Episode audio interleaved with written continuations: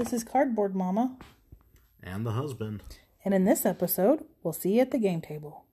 And we just got finished playing our first game of Fog of Love. We this was the tutorial. So it's time once again for a post mortem. Uh, Fog of Love is really not like any other game that I've ever played. Uh, you've got a personality dimensions tracker that's a little bit like other kind of slice of life games that we've played, sort of like CV or uh, what's the name of that other one? Uh, Pursuit of Happiness. But in terms of the scenes that are coming up, in terms of what we have to do to interact with the other players, it's really unique. I think it's really interesting. I I agree. This is definitely a unique game from other things that I've played before.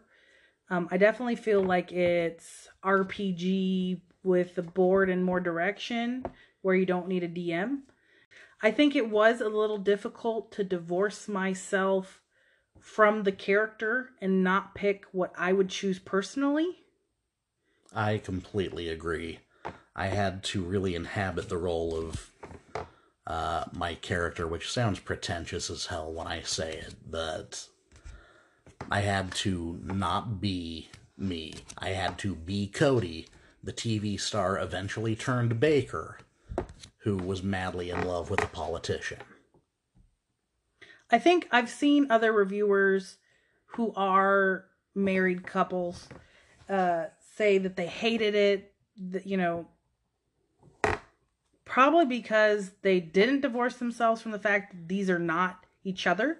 Like when I was trying to decide what he would say and what he would pick when given choices, I it was a hard thinking like, okay, this is not my husband. I know exactly what he would pick, but it's someone it's a character that he's playing. So I think unless you can completely like wipe your mind and just role play, like unless you can do that, I don't think it would be fun for people. I completely agree. This is not the kind of game that you would enjoy if theme is not important to you because I think that this game is absolutely fantastic at doing what it says on the box. It is kind of a relationship simulator. Uh, but if you're hoping for something completely abstract, then you may want to try something else. Like, uh, the best example I have is an old Uber play game called Relationship Tightrope, where you're supposed to be balancing the needs of a relationship, but really it's just a card game. So, would you want to play it again? Like what were your final thoughts on it?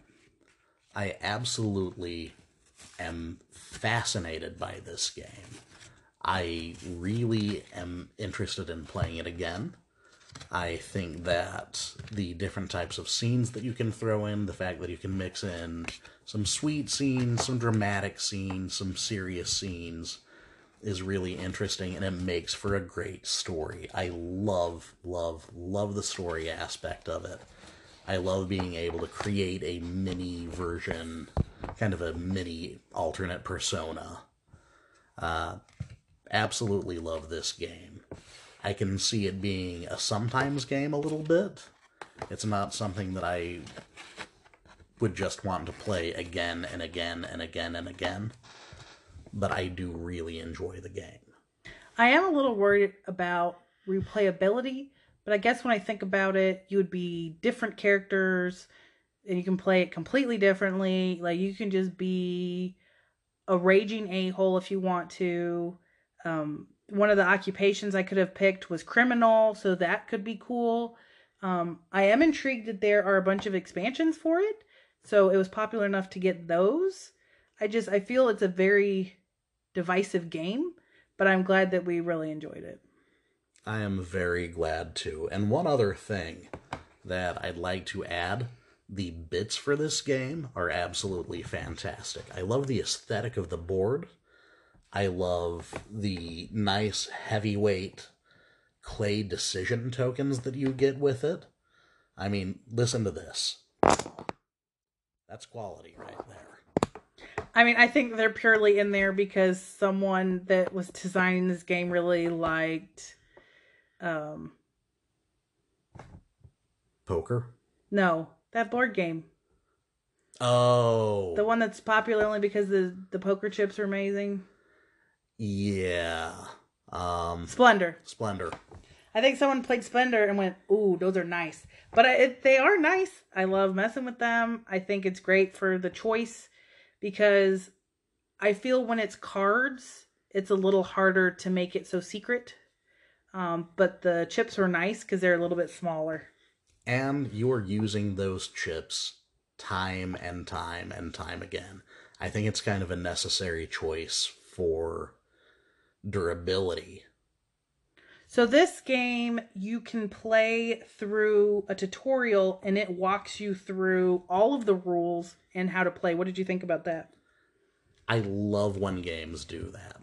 I know that as a rules explainer, uh, it can be frustrating for you, I'm sure, but I like being walked through my first playthrough.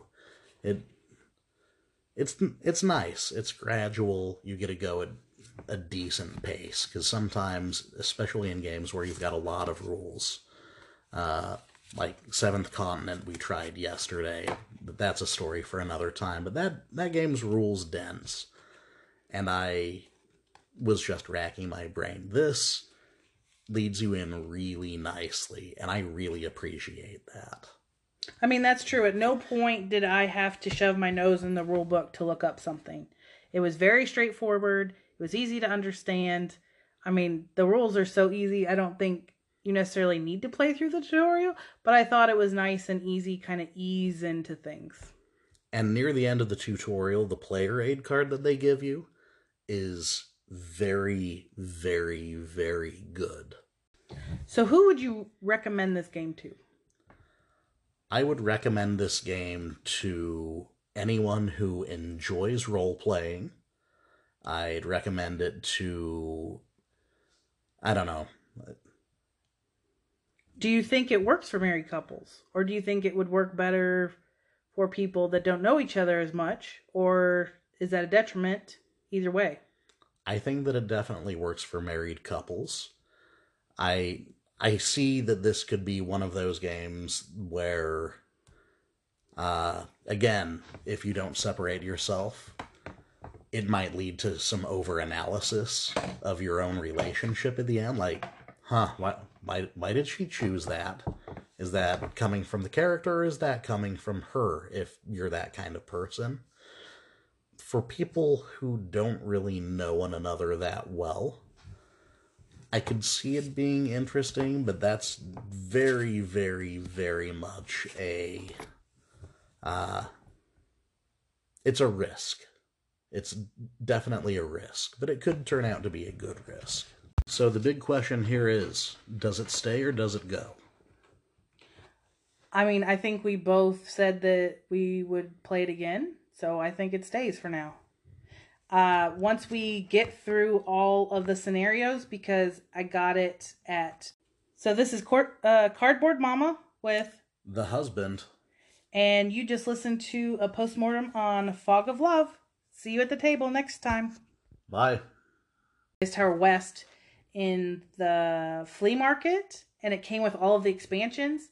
I'm not so sure that I would need to keep it after we play through all of the different scenarios, but I'll be intrigued to revisit that once that happens. And I can see this one lasting somewhat long term uh, because you're playing a different person every time. You can play through the first, the introductory scenario, the Sunday date scenario, without the tutorial bits and be a completely different person working toward completely different goals. I don't see replay replayability as being any kind of a problem with the game. So you see this being in our connect collection for a long time. I do. Fog of Love was published in 2017 by Hush Hush Projects, designed by Jacob Jaskov. This is Cardboard Mama. Thanks for joining me at the game table. Catch new episodes every Sunday.